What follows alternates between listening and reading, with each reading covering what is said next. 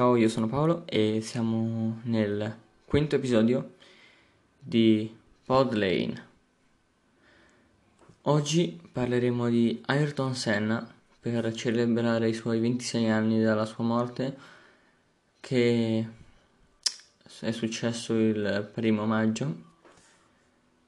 Siamo un po' in ritardo per impegni, fam- impegni che mi hanno impedito di parlare di questo pilota e di postare altri episodi. Quindi oggi parleremo di Ayrton Senna facendo una breve intro, poi una, parlando della sua vita privata, della beneficenza, per, e f- poi parleremo della sua carriera sfortunata. Quindi, partendo dall'introduzione generale, Ayrton Senna da Silva eh, nacque a San Paolo il ventuno marzo del millenovecentosessanta e morì a Bologna presso il circuito di Imola, come dicevo prima, il, l'primo maggio del millenovecentonovantaquattro, e lui è stato un pilota automobilistico brasiliano, eh, campione del mondo di Formula uno nel, nel millenovecentottantotto, nel novanta e nel novantuno. Egli vinse quarantuno G P ed è ritenuto uno dei piloti più forti di tutti i tempi.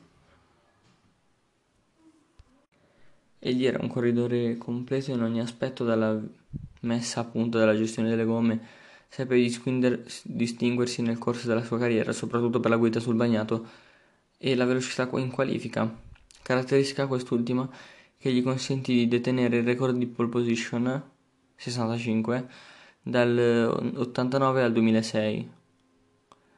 Uh, abile inoltre nei circuiti cittadini, Senna detiene tuttora il record delle vittorie sulla prestigiosa pista di Monte Carlo, sei di cui cinque consecutive fra, il, fra l'ottantanove e il novantatré. La sua carriera nella massima categoria automobilistica iniziò nel ottantaquattro al volante della Toleman e venne contraddistinta dal dualismo con il francese Alain Prost, che è suo compagno in McLaren, nel biennio del, tra l'ottantotto e l'ottantanove, e tale rivalità è considerata come una delle più intense ed accese della storia della Formula uno, nonché dello sport in generale. E come dicevo prima, morì a seguito delle ferite riportate in un incidente alla curva Tamburello del circuito di Imola a Bologna durante il Gran Premio di San Marino del novantaquattro.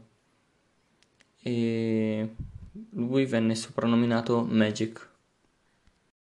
Parliamo invece ora della sua vita privata.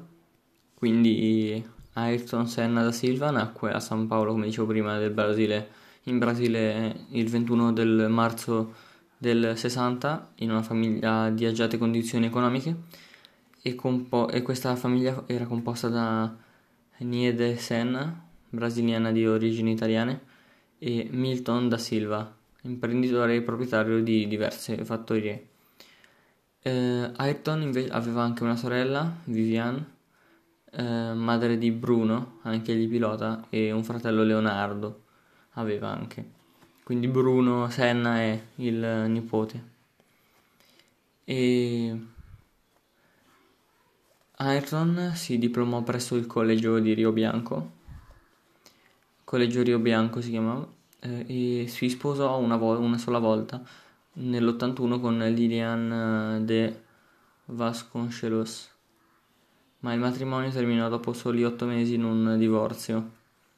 Successivamente il brasiliano ebbe numerosi flirt, tra, quelli, tra cui quelli con le showgirl brasiliane Xuxa e Adriane Galisteu, Galisteu e la top model americana Carol Alt. E egli era un amante dello sport in tutte le sue declinazioni, tra i primissimi piloti a dedicare il tempo alla preparazione fisica ne praticava molti, tra cui la corsa, il tennis, la bici, il nuoto e il jet ski. E era inoltre un aeromodellista, oltre che appassionato di volo, e nell'ottantanove ebbe l'opportunità di volare sul Mirage tre, terzo B posto, caccia all'epoca utilizzato dalla forza aerea brasiliera. E Ayrton era anche un devoto cattolico e il suo rapporto profondo con la religione aveva radici lontane derivanti dalla sua famiglia, in particolar modo dall'educazione impartita dalla madre. E nella sua valigetta personale portava sempre con sé la Bibbia e spesso ne leggeva un passo. In un'intervista dichiarò di aver visto Dio accanto a lui sullo schieramento di partenza del Gran Premio del Giappone dell'ottantotto e sulla sua tomba nel cimitero di Morumbi a San Paolo è scolpita una citazione tratta dalla lettera dell'Apostolo Paolo ai Romani, eh, capitolo ottavo, versetto trentanove: "Nada pode me separar dall'amor de Deus", che in italiano è "Niente mi può separare dall'amore di Dio". Parlando invece della sua beneficenza, Ayrton eh, spesso dava in beneficenza una parte dei suoi guadagni accumulati grazie alla sua attività da pilota, e le sue opere di, la sua opera di, car- di carità venne rivelata solamente dopo la sua morte dalla sorella Vivian. E nel testamento del campione brasiliano eh, inoltre grosse somme furono destinate a opere di beneficenza. In più, dall'inizio del millenovecentonovantaquattro Senna, parlando con la sorella, espresse la volontà di dar vita a un'organizzazione con l'obiettivo di aiutare i bambini poveri del Brasile al fine di dare loro un'opportunità per il futuro. E questo desiderio si avverò e grazie alla Fondazione Ayrton Senna, che è un ente senza scopo di lucro creato proprio per, dalla sorella Vivian nel novembre del novantaquattro, e che dà la possibilità a molti ragazzi brasiliani poveri di ricevere un'adeguata educazione, che senza questa, questo fondo non potrebbero avere. E questo istituto, dalla sua nascita, ha offerto supporto a centinaia di migliaia di assistiti presenti in tutto il Brasile, e oltre ad essere stato in insignito dall'UNESCO nel duemilaquattro di una cattedra incentrata sull'educazione e lo sviluppo umano, risultando la prima organizzazione non governativa a ricevere tale riconoscimento. Parlando invece degli inizi della carriera di Ayrton, Ayrton ebbe la possibilità di avvicinarsi proce- precocemente al mondo dell'automobilismo, cominciando nel settantatré a gareggiare nel kart a tredici anni con, un pe- con una pariglia cento centimetri quadrati a Interlagos, grazie al primo istruttore Lucio Pasquale, detto Sche, eh, vincendo all'esordio e conquistando nello stesso anno il campionato junior. Nel settantasette e nel novantotto vinse il campionato sudamericano di, di categoria, e dal settantotto per quattro volte consecutive quello brasiliano. Eh, Sbarcato in Italia a Milano con i due colori della D A P, fu protagonista dei campionati del settantanove e dell'ottanta, sfiorando entrambe le volte il titolo. Nel novembre del millenovecentottanta Ayrton si trasferì in Gran Bretagna. Conosceva già Chico Serra, che viveva nell'isola da tre anni, e conosceva l'inglese. Serra presentò il giovane pilota a Ralph Firman, proprietario della scuderia Van, Van Diemen, e dopo un test riuscì ad ottenere un ingaggio. Senna prese a casa con la moglie a Norwich, nel Norfolk. Nell'ottantuno esordì in Formula Ford milleseicento, disputando il campionato britannico R A C e il Thousand Thorsten. Thorsten. Uh, vinse entrambi con dodici vittorie, tre pole e dieci giri veloci su diciannove gare. E l'anno seguente passò alla Formula Ford duemila, disputando sia il campionato britannico Pace British, sia l'europeo F D F e F D A. Li vinse entrambi con ventuno vittorie, quindici pole, ventidue giri veloci su ventinove gare. A fine stagione esordì nell'ultima prova di, di difficile, del difficile campionato britannico di Formula tre, conquistando pole, vittoria e giro più veloce. Uh, quindi nel novantatré gareggiò con il campionato britannico di F tre con la Ralt Toyota uh, del team West Surrey Racing, e lo vinse con dodici vittorie, quindici pole, dodici giri veloci su venti gare. e a fine stagione partecipò alla prestigiosa gara internazionale di F tre di Macao, nella quale si confrontano tutti i più forti piloti della categoria.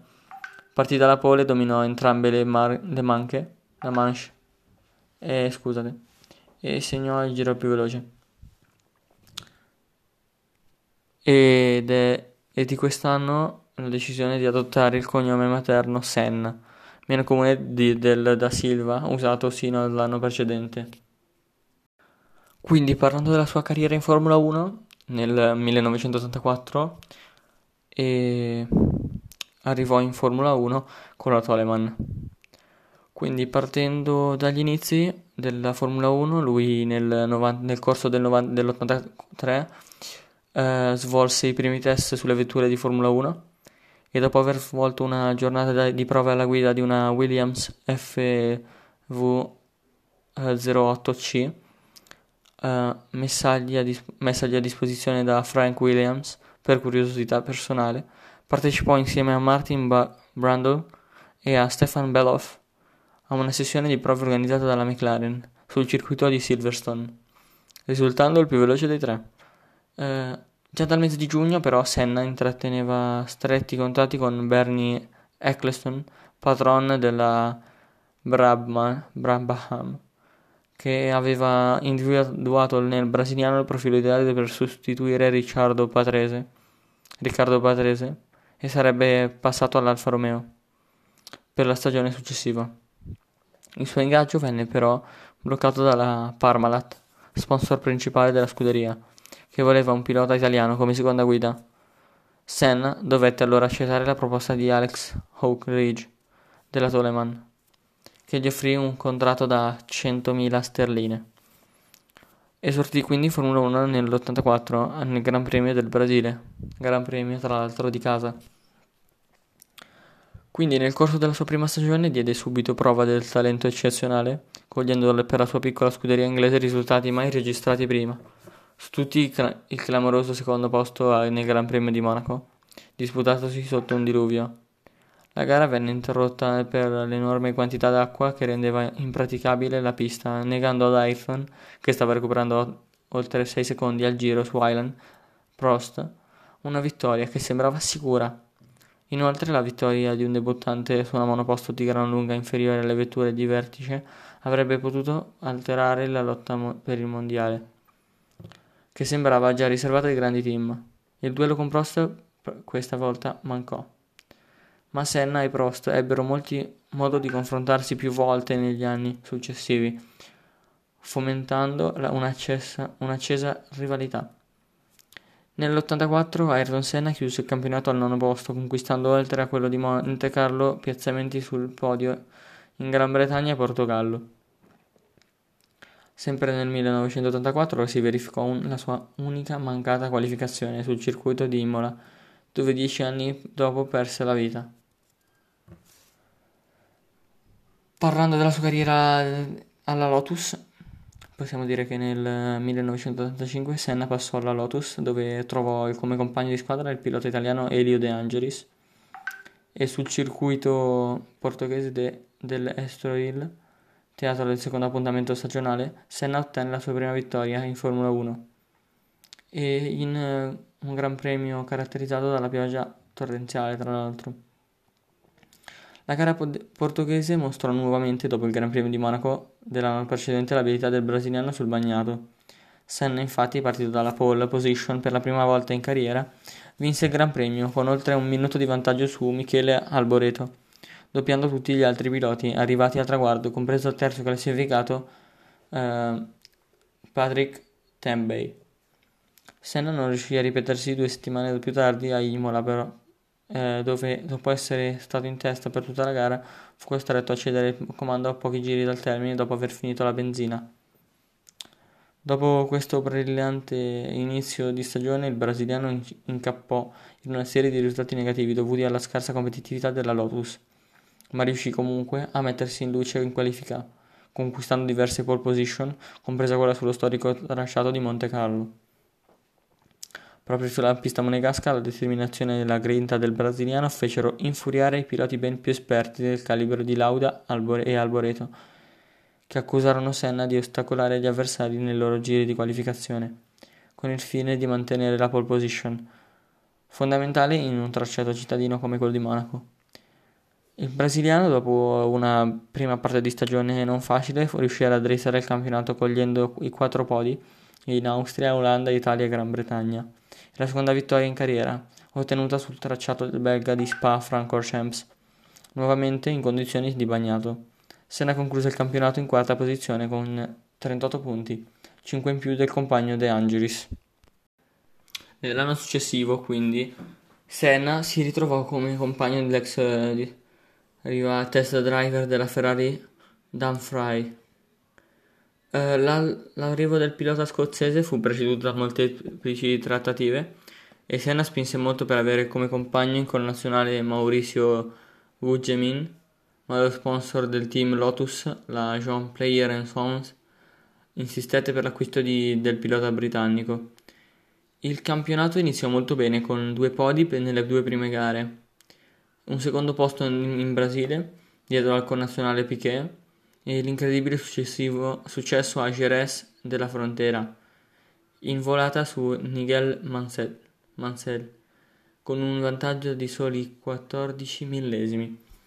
Con questo successo Senna prese la testa della classifica, ma con l'avanzare della stagione la superiorità tecnica della, di Williams e McLaren so, prese il sopravvento, con Piquet e Mansell in lotta per il titolo con il campione in carica Alain Prost. Nonostante ciò, il bottino di Senna a fine stagione era estremamente positivo: otto pole position, otto podi, una seconda vittoria eh, sul circuito cittadino di Det- Detroit e per il secondo anno di fila il quarto posto in classifica generale, eh, dietro a Prost, campione per il secondo anno consecutivo, e al duo Williams, Mansell, Piquet. Nel millenovecentottantasette, dopo il ritiro dalle corse della Renault, la Lotus si trovò a un accordo con la, per la fornitura dei motori con la Honda. Senna in Lotus per il terzo anno consecutivo venne affiancato dal debuttante Satoru Nakayama, ingaggiato grazie all'appoggio della classe motoristica nipponica. L'inizio di stagione fu caratterizzato da fortune alterne, dopo un ottimo podio al Gran Premio di San Marino a Spa, terza prova del mondiale. Senna fu protagonista di un controverso contatto con Mansell, il quale, rientrato ai box, corse verso il garage del Lotus per fare conti con il brasiliano, a suo dire responsabile della collusione. La rissa tra, tra i due fu inevitabile. All'episodio del Belgio seguirono due vittorie a Monaco, la prima di un incredibile record di sei vittorie, e per il secondo anno consecutivo sul tracciato cittadino di Detroit.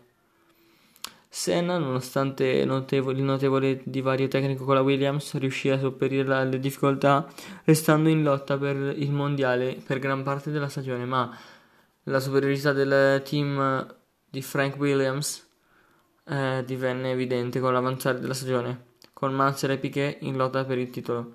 A Monza nel frattempo venne annunciato il passaggio di Senna alla McLaren come compagno di, dei due volte campione del mondo Alain Prost. Nonostante questo annuncio, Senna riuscì a, fa- a finire annuncia- eh, a maniera convincente la stagione, cogliendo il podio in Giappone e nell'ultima gara in Australia ad Adelaide, dove però fu squalificato al termine della gara a causa di una irregolarità tecnica. Senna concluse la stagione al terzo posto in classifica generale dietro a Piquet, laureatosi campione per la terza volta in carriera, e Mansell. Eh... Tra il milleottocentottantotto e il millenovecentonovantatré, quindi, Senna passò in McLaren, dove nel milleottocentottantotto quindi Senna entrò in McLaren e trovò come compagno di squadra il professore Alain Prost, con il cui iniziò una rivalità destinata a segnare la storia della Formula uno. La netta superiorità tecnica della McLaren M P quattro quattro motorizzata Honda consentì ai due piloti di dominare il campionato, giudicandosi quindici delle sedici gare in, program- in programma e riducendo il f- di fatto il mondiale a una lunga lotta tra, i- tra loro. L'inizio di stagione del brasiliano fu però altalenante. Alla, sc- alla squalifica nel G P di casa in Brasile, a causa dell'utilizzo del muletto, azione vietata, vietata dal regolamento di allora, seguì il ritiro del G P di Monaco a poche tornate parte dalla fine. In testa con un vantaggio di oltre un minuto, il pilota paulista andò a sbattere all'uscita di una curva del portiere, regalando a Prost una vittoria ormai certa. Con l'avanzare della stagione, tuttavia, Senna uh, inanellò una striscia positiva di sei vittorie in sette gare, portandosi in testa alla classifica con un vantaggio di pochi punti sul rivale. La battaglia tra i due, sempre più accesa, raggiunse il suo apice al Gran Premio del Portogallo, dove Senna spinse il compagno contro il muretto dei box nel tentativo di mantenere la testa della corsa. Ciò nonostante, il francese riuscì a portare a, ca- a termine la manovra, sorpassando Senna e invio- involandosi verso la vittoria. A fine gara, quindi, interrogato sulla caduta, Prost criticò ampiamente la manovra, accusando il compagno di aver messo a repentaglio la gara di entrambi. Il campionato si decise alla penultima gara a Suzuka a causa de- della regola degli scarti. A Senna bastava una vittoria per diventare campione, nonostante in classifica il francese avesse più punti. In qualifica il brasiliano ottenne la dodicesima pole position stagionale, ma questa fu ver- vanica figata da un'esitazione in partenza che lo fece scivolare a metà gruppo. Nonostante ciò non si arrese e si lanciò in una rimonta nei confronti del compagno, che si concretizzò con un sorpasso sul rettilineo a traguardo al ventottesimo passaggio. Con questo trionfo Senna si lavorerà eh, matematicamente campione del mondo per la prima volta in carriera, con un bottino stagionale di otto vittorie e ben tredici pole position, a discapito delle sette del compagno. Eh, nel millenovecentottantanove invece eh, iniziò la sua falsariga dell'anno precedente, e con un dominio incontestato della scuderia inglese e con Senna protagonista di tre vittorie nelle prime quattro gare. Eh, Al, fi- al Gran Premio di San Marino, la seconda prova del mondiale, la rivalità con Prost esplose definitivamente. La sospensione della gara in seguito al violento incidente di Berger e tam- al Tamburello, nel quale l'austriaco riportò delle ustioni alle mani, comportò l'organizzazione di una seconda procedura di partenza. Prost scattò meglio, portandosi in testa, ma Senna lo, so- lo passò poche curve dopo, non rispettando un accordo preso prima del via. A questo punto Senna si involò verso la vittoria, con Prost incapace di avvicinarsi. A fine gara i due si scambiarono accuse reciproche, con il francese che arrivò addirittura a minacciare la squadra di non correre il seguente Gran Premio se il brasiliano non, fosse, se non si fosse scusato. Nelle gare successive però Senna fu fermato da diversi problemi di affidabilità che permisero al, al compagno di riprendere la testa del campionato, ah, con un buon margine anche. Quindi a tre gare dalla fine il brasiliano era a distanza di ben ventiquattro lunghezze. La matematica lo costringeva a vincere tutte le gare rimanenti per confermarsi campione del mondo. Senna vinse in Spagna, dove dominò la gara della, della partenza all'arrivo, pro- precedendo sul traguardo Berger e Prost. Mancavano due gare, Giappone e Australia. Due gare fondamentali per il suo secondo titolo da campione del mondo. Quindi lo scontro per il titolo iridato giunse al punto di maggiore tensione al Gran Premio del Giappone. Senna, partito dalla pole position, fu sopravanzato da Prost al via. Il francese guadagnò un margine di circa cinque secondi, ma poi il compagno cominciò a recuperare terreno portandogli, portandogli in scia. Al quarantaseiesimo giro, nel disperato tentativo di mantenere vive le chance iridate, Senna tentò un attacco alla Casio Triangle, ma Prost chiuse la traiettoria e i due si agganciarono, terminando la loro corsa eh, nella via di fuga. Il francese, di sicuro, sicuro di aver conquistato il titolo, scese dalla vettura mentre Senna rimase al volante e con l'aiuto dei commissari riuscì a ripartire.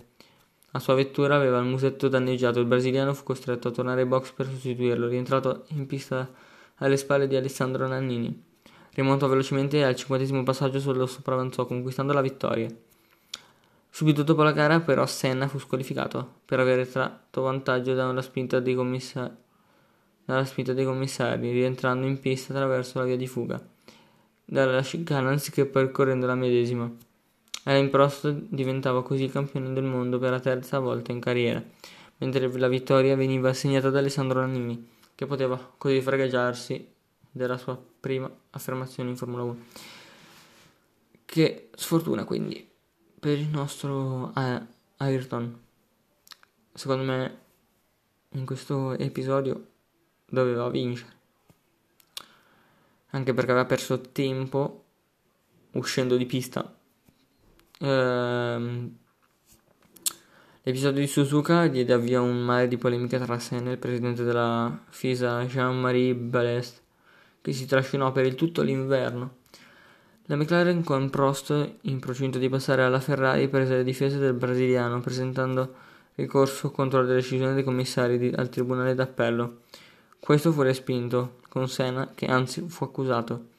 Nella sentenza del trentuno ottobre del millenovecentottantanove di essere pericoloso all'incolumità degli altri piloti, in riferimento ad altri episodi controversi in cui il pilota era stato coinvolto nelle ultime due stagioni, vedendosi infliggere inoltre una multa di centomila dollari. Senna, profondamente rattristato e, consco- e scoraggiato, considerò il ritiro dalle corse, accusando la federazione di aver manipolato l'esito del campionato. A seguito di queste dichiarazioni, la federazione rispose con una sospensione per sei mesi della superlicenza necessaria per correre. Quindi eh, l'anno successivo, nel millenovecentonovanta, la polemica tra Senna e Ballestra si risolse solo poco prima dell'inizio della nuova stagione, e alle accuse via lettera del brasiliano seguì il ripristino della superlicenza da parte della federazione, con l'arrivo di Berger al posto del francese. La situazione in McLaren si normalizzò, con Senna al centro del progetto tecnico del team. Tuttavia il... il leitmotiv della stagione era sempre lo stesso: Prost contro Senna. A due gare dalla fine i due contendenti erano distaccati sole nove lunghezze in favore del brasiliano. Suzuka era nuovamente a sede dello scontro decisivo, con Prost fuori dalla zona punti. Senna poteva fregiarsi del secondo titolo iridato. Il brasiliano dominò le qualifiche dopo proprio davanti all'acerrimo rivale, ma al termine delle prove l'attenzione si focalizzò sul posizionamento della prima casella di partenza. Senna infatti chiese agli steward il riposizionamento della pole position sul lato più pulito della pista, dopo che questi avevano deciso di spostare i numeri dispari, compresa la prima posizione, sul lato sporco. La richiesta del pilota McLaren venne rigettata, con il brasiliano che accusò nuovamente Ballestra di agire a favore de- di Prost. Alla partenza il pilota della Ferrari prese il comando sfruttando il lato più pulito della pista.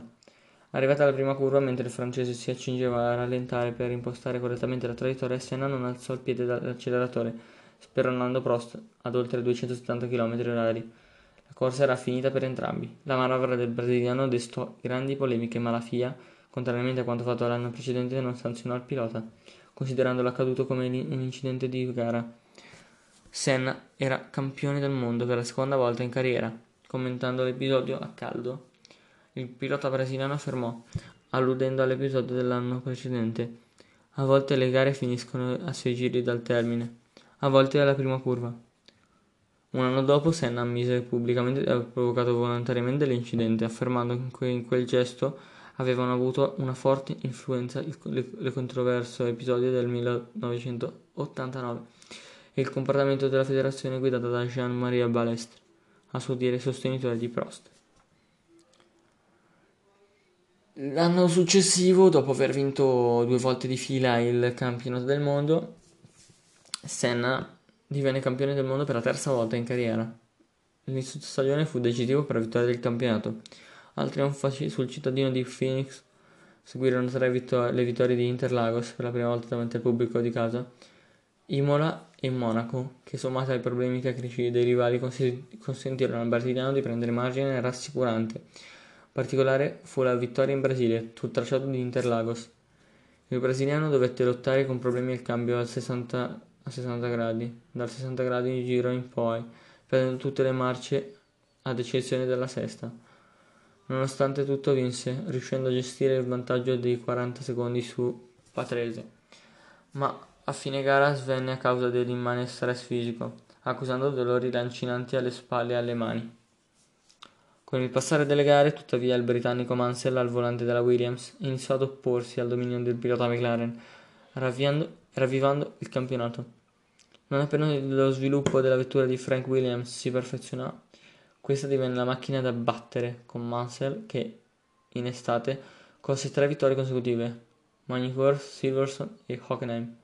Tuttavia i trionfi a Senna, di Senna a Budapest e a Spa, sommati al clamoroso errore dei meccanici Williams durante il Gran Premio del Portogallo, consentirono al brasiliano di incrementare in maniera decisiva il vantaggio nei confronti del pilota inglese.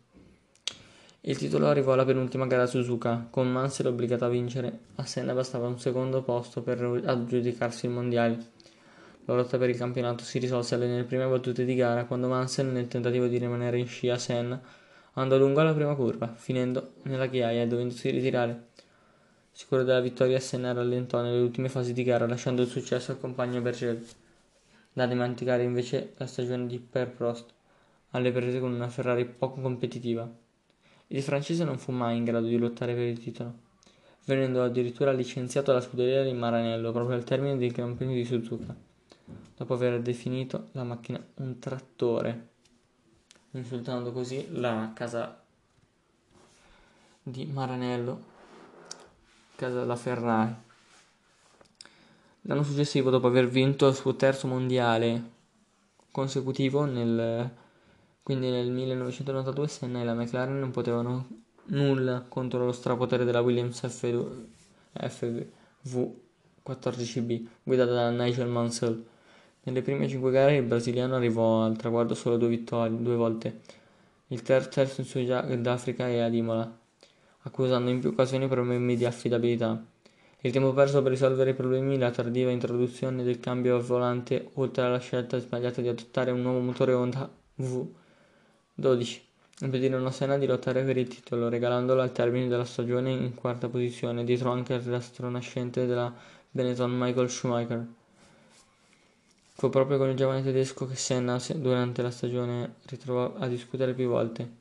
I rapporti tra i due si deteriorarono già in Brasile, secondo appuntamento stagionale, dove il tedesco accusò pubblicamente Senna di averlo ostacolato dei comportamenti poco corretti, mentre in realtà, come ammesso dallo stesso brasiliano al termine della gara, la sua vettura soffriva di problemi di elettronica che causavano continui rallentamenti. Nel Gran Premio di Francia l'accusa cadde invece su Schumacher, dopo che questi tamponò nel corso del primo giro Senna, costringendolo al ritiro. Dopo l'interruzione nel, della gara, Senna, già in borghese, prese da parte del tedesco, spiegandogli il suo punto di vista riguardo ai rapporti con la stampa, alludendo a quanto era accaduto in Brasile e con gli altri piloti. I contrasti degenerarono infine durante il test ad Hockenheim, dove i due si sfiorarono più volte con le ruote in pista e dai box, arrivarono quasi alle mani. I problemi relativi alla competitività della McLaren e la decisione di abbandonare la Formula uno da parte della Honda al termine della stagione misero in discussione la permanenza di Senna nel team inglese, spingendolo a intraprendere contatti con la Williams, che eh, fu, però furono interrotti dall'ingaggio di Prost al rientro in Formula uno dopo un anno sabbatico, che pose il veto su un eventuale ingaggio del brasiliano al suo fianco. Si aprì inoltre un dibattito sul possibile passaggio di Senna alla Ferrari, del quale già si era parlato al termine del campionato dell'ottantanove. Senna l'anno successivo avrebbe già potuto correre per la scuderia del Cavallino, al fianco di Prost, nonostante la vigenza del Gran Premio del Giappone, ma per via di altri piloti sotto contratto il suo trasferimento a Maranello fu nuovamente rimandato per almeno un paio di anni. Indeciso sul da farsi, Senna meditò anche sul passaggio in IndyCar, allora kart, eh, ottenendo un test con il team Penske del connazionale Emerson Fittipaldi eh, sul Firebird International Raceway di Chandler, in Arizona. Il test fu positivo, con Senna che fermò il cronometro sul quarantanove secondi contro il quarantotto virgola cinque di, del più ben esperto Fittipaldi, alimentando sempre più le voci di un possibile passaggio alla serie americana per l'anno successivo. Invece, nel novantatré, nei primi mesi dell'anno, dopo aver pensato al passaggio di Formula Kart o ad un eventuale ritiro dalla Formula uno, Senna decide di firmare un accordo in extremis con McLaren. Il contratto però era a gettone. Senna avrebbe deciso di volta in volta se correre al termine di ogni Gran Premio, rispettava la cifra di un milione di dollari. La McLaren nel frattempo, dopo l'uscita di, sen- di scena della Honda, intavolò trattative per la fornitura di motori con Renault e Lamborghini, ma alla fine decise di optare per i propulsori Ford. Senna venne affiancato in McLaren dall'americano Michael Andretti, eh, proveniente dal campionato kart, che prendeva il posto di Berger, ritornato alla Ferrari. Nonostante l'evidente inferiorità di mezzo e un rapporto col team che andava sempre più deteriorandosi durante la stagione, la prima parte di campionato fu incredibilmente positiva, con Senna che colse due vittorie ad, a Donington e a Monaco, che lo proiettavano in testa alla classifica davanti al suo eterno rivale Prost.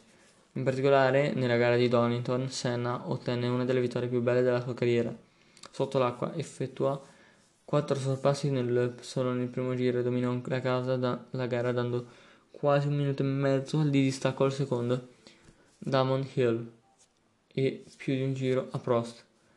A Monaco invece Senna colse la sesta vittoria del, nel Principato, la quinta consecutiva, superando il record di Graham Hill di cinque successi, diventando il, il pilota più vittorioso sul tracciato monegasco.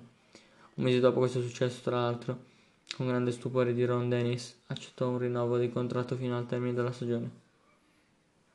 Contemporaneamente però iniziò a trattare con la Williams del suo ingaggio per il novantaquattro.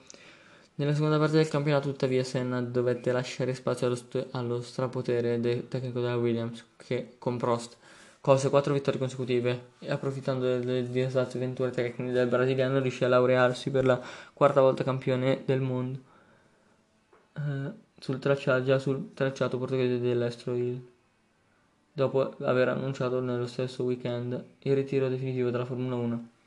Senna riuscì a vincere le restanti gare della stagione novantatré a Suzuka ed Adelaide, consolidando il secondo posto in classifica generale ai danni del pilota britannico della Williams, Diamond Hill.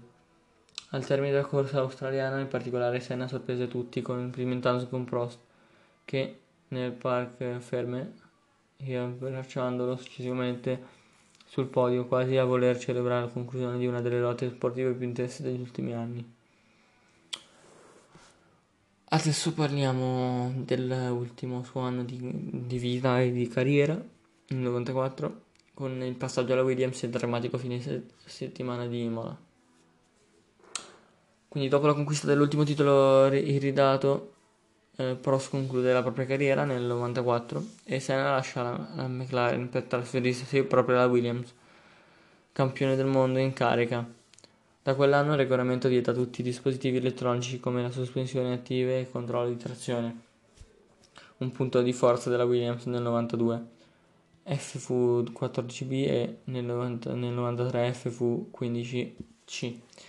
Con il nuovo regolamento la Williams perde la competitività e la monoposto progettata da Adriane Galisteu non è solo meno competitiva che in passato, è anche troppo stretta nella zona dell'abitacolo e Senna fatica a, ca- a calvirsi, cal- calarvisi e di conseguenza fatica nella guida. Lo stesso Senna, dopo le prime prove effettuate con la vettura, afferma: "Se mangio un panino non entro più in questa macchina". La vettura è inoltre instabile e difficile da guidare a causa dell'eliminazione dei dispositivi elettronici. Senna comincia i lavori di collaudo, ma servirebbe del tempo per risolvere tutti i problemi della vettura. E con questi presupposti che comincia il mondiale. Nelle prime due prove Senna conquista due pole position, però in gara colleziona due ritiri. Le due gare sono, con- sono vinte dal futuro campione Michael Schumacher, anche se nella terza prova del mondiale, il Gran Premio di San Marino, Senna conquista la pole position, la terza di fila, ma caratterizzata da, da ben altro. Le prove cominciate in malo modo il venerdì con l'incidente di Rubens Barrichello alla variante bassa senza gravi conseguenze e a funeste di sabato l'incidente mo- mortale di Roland Ratzenberger alla curva di Villeneuve, alla curva Villeneuve segnarono profondamente allo stradanimo di Ayrton e lo porteranno a correre con la bandiera austriaca nella monoposto pen- pensando di sventolarla in caso di vittoria in segno di solidarietà. Tale bandiera poi fu rinvenuta all'interno dei resti della Williams dopo l'incidente intrisa del sangue del pilota brasiliano. La corsa comincia con un incidente di partenza di tra Gégé Lento, Lechotto e Pedro Lamy. in cui i rottami delle vetture provocano il ferimento di alcuni spettatori. La safety car è entrata in pista in seguito all'incidente vi rimane fino alla fine del quinto giro. Dopo la ripartenza, durante il settimo giro, Senna esce di pista ad altissima velocità alla curva del Tamburello a causa del, del cedimento del piantone dello sterzo, che era stato modificato per consentire alla guida del mezzo in quanto le nocche del pilota toccavano l'abitacolo. Sono le quattordici e diciassette. Il piantone era stato modifica- modificato ed allungato nella notte dopo le prove cronometrate, dopo che Senna aveva chiesto di migliorare la visibilità della strumentazione. La saldatura manuale si mostra però insufficiente a reggere la sollecitazione della gara, togliendo al pilota il controllo totale della vettura durante la percorrenza della curva. Secondo la perizia della, della Ale, Alenia, per conto della Williams, la saldatura non cedette, ma si ruppe. Il raccordo dello sterzo con, le, con i leveraggi delle ruote, ma questo solo dopo la collisione che avvenne per l'instabilità della vettura causata dal cattivo rifacimento del manto stradale. Senna, infatti, praticamente passeggero di una vettura ingovernabile, poté solo frenare, come si vede anche dalle immagini riprese dalla videocamera montata sulla monoposto, ma non riuscì ad evitare il muro a bordo pista. L'impatto fu tremendo, coinvolgendo dalla la parte ant- anteriore della monoposto e fu reso ancora più letale da un gradino d'asfalto coperto dall'erba e all'ingresso della via di fuga, che fece sobbalzare la vettura facendola conservare la velocità. Il puntone della sospensione anteriore destra spezzato si penetrò nella visiera del casco del pilota dal bordo superiore. Ciò causò lo sfondamento della regione tem- temporale de- destra e provocò gravissime lesioni, che si rivelarono fatali. In seguito il pilota eh, brasiliano per- perse oltre tre litri di sangue, e dopo i primi soccorsi a bordo pista prestatagli dall'equipe medica guidata dal medico della F I A Sid Watkins, fu deciso di trasportarlo via in elicottero all'ospedale maggiore di Bologna. Qui il pilota venne ricoverato nel reparto di rianimazione, dove si accertò che il, il danno più rilevante era il trauma cranico provocato proprio dal puntone della sospensione. Ogni sforzo per salvargli la vita fu vano e Senna sospirò, si aspirò alle sei e quaranta, all'età di trentaquattro anni, senza aver mai ripreso conosce- conoscenza. Poche ore dopo la magistratura italiana ordinò l'autopsia sul corpo del campione, nel quale furono ris- riscontrati dan- al- altri danni fisici di particolare gravità, cioè è spie- ciò è spiegabile col fatto dell'angolo di impatto a soli ventidue gradi, aveva permesso una progressiva dissipazione dell'energia cinetica, prima contro il di Michele Alboreto, prima contro il muretto e quindi nella sabbia. Analogi, analoghi incidenti ad alta velocità nello stesso punto, come quello di Nelson Piquet nell'ottantasette e quello di Berger nell'ottantanove e quello di Michele Alboreto nel novantuno, si erano risolti senza particolari traumi da decelerazione al pilota. In, in Brasile furono proclamati tre giorni di lutto nazionale, mentre, a seguito delle indagini della morte, sulla morte del brasiliano, il circuito di Imola fu posto sotto sequestro. Il fotografo Angelo Orsi, collaboratore della settimanale Autosprint e amico di Ayrton, è stato l'unico a scattare una foto in cui è visibile il volto del pilota dopo i primissimi soccorsi successivi all'incidente. Tuttavia egli ha deciso di non pubblicare né mostrare a nessuno tale foto, dicendo subito di distruggerla una volta arrivato nella redazione di Autosprint. Molte migliorie sono state successivamente apportate a livello tecnico dopo, aver, dopo che in primo momento la federazione aveva varato il piano di emergenza per il proseguo della, stag- proseguo della stagione. Il rientro del corpo di Senna in Brasile, sollecitato dall'allora presidente della Repubblica Brasiliana al suo omologo italiano Oscar Luigi Scalfaro, avvenne con un volo sull'aereo presidenziale italiano sino a Parigi e da lì un volo della Varig, nel quale, per esplicita decisione del comandante dell'aereo, la bara non venne inserita in stiva ma in cabina, in uno spazio ricavato dalla rimozione di alcuni sedili passeggeri. Durante il volo il giornalista Livio Ricchio, connazionale del pilota, e altri amici restarono sempre vicino al, fer- al feretro. Rimpatriata la salma di Senna dopo i funerali di Stato, questa venne in- in- inumata nel cimitero di Moriumbi, nella città natale di San Paolo, il cinque maggio del novantaquattro. Fra sedici amici, rivali ed ex piloti lo accompagnarono al luogo della sepoltura: Emerson Fittipaldi, Christian Fittipaldi, Wilson Fittipaldi, Ro- Roberto Moreno, Rubens Barrichello, Raul Bosel, Maurizio Sandro Sala, rivali di Ayrton ai tempi di Descartes, Alain Prost, che aveva seguito la gara di Imola con, come commentatore per T F uno, Jackie Stewart, Johnny Herbert, Henry Boutsen, Gerhard, Michele Alboreto, Hans Joachim Stock, Decker, Derek Warwick e Damon Hill. Il ventisei aprile nel novantasette fu eretto un monumento in memoria del pilota all'interno della curva del Tamburello, oggi trasformata in, va- in variante, presa poco nel punto in cui Ayrton ebbe l'incidente mortale. La statua, alta circa due metri, è un corpo bronzeo che poggia su un prezioso basamento di marmo grigio e pesa quasi trecentottanta chilogrammi. Commissionata dal comune di Imola, proprietario dell'autodromo, e della Sagis, la società che all'epoca aveva in gestione l'impianto, l'opera è stata realizzata dallo scultore Stefano Pierotti di Piersanta, Lucca. Parliamo ora del processo. Ne, successivamente nel novantasette si aprì il processo de, sulla morte di Senna, che portò nel duemilacinque all'assoluzione sia del patrono della scuderia Williams F uno, Frank Williams, sia del progettista della vettura Adriane Galisteu.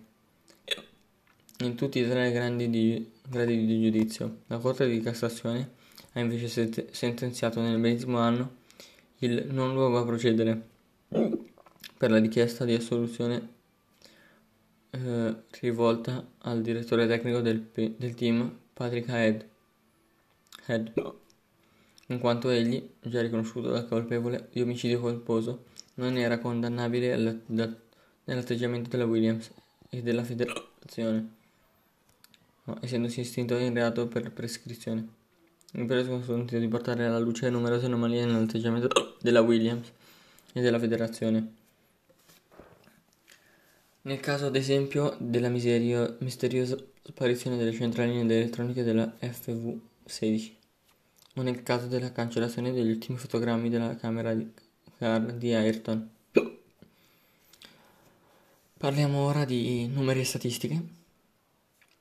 Ayrton Senna ha preso il via in centosessantuno G P su centosessantadue partecipazioni, cogliendo quarantuno vittorie, trentacinque McLaren e sei Lotus, sessantacinque pole position, quarantasei McLaren, sedici Lotus e tre Williams, diciannove giri più veloci, quindici McLaren e tre Lotus e uno Toleman, sette hat-trick, sei McLaren e uno Lotus in gara e seicentodieci punti ieri dati validi su seicentoquattordici totali. È partito per ottantasette volte in prima fila e ha ottenuto novantasei piazzamenti a, punto, a punti e ottanta dei quali sul, sul podio, percorrendo tredicimilaseicentostantadue chilometri al comando di una corsa, vale a dire duemilanovecentotrentuno giri. Memorabili e ricche di, di fatos furono le sue vittorie, commentate dal famoso telecronista brasiliano Galvão Bueno, che peraltro aveva un'autentica predilezione. Proprio Galvão commentò in diretta con grande emozione la gara in cui Ayrton perse la vita per la rete televisiva br- brasiliana Rede Globo. Dopo il tragico incidente, tutti i circuiti di Formula uno furono oggetto di controlli e successive revisioni dei tracciati, ove necessario, per garantire maggiore sicurezza ai piloti. La curva del Tamburello fu nella fattispecie fu modificata nel, nel tratto centrale, sostituita con una variante. Furono anche prese misure sia immediate sia in luogo a lungo al termine, per aumentare la sicurezza delle vetture e diminuire la velocità. Tanto che dopo l'incidente di Senna per venti anni non ci, fu, non ci sono stati più incidenti mortali in Formula uno, fino al Gran Premio del Giappone duemilaquattordici, nel corso del quale Jules Bianchi andò a sbattere contro una gru presente a bordo pista per rimuovere una vettura incidentata. Entrato in coma il pilota italo-francese è poi deceduto il diciotto luglio del duemilaquindici. Si conclude qui questo episodio in onore di Ayrton Senna. Ricordiamo morto l'primo maggio del novantaquattro, ventisei anni fa. Mi spiace per tutti i ritardi che ho avuto nella pubblicazione di questo episodio, ma se vi è piaciuto mi scuso per quanto mi sono dilungato, ma era giusto dedicarci un'ora più o meno. E se vi è piaciuto vi invito ad ascoltare anche il prossimo. Ci spero di riuscire a fare al più presto anche l'episodio in inglese. Alla prossima!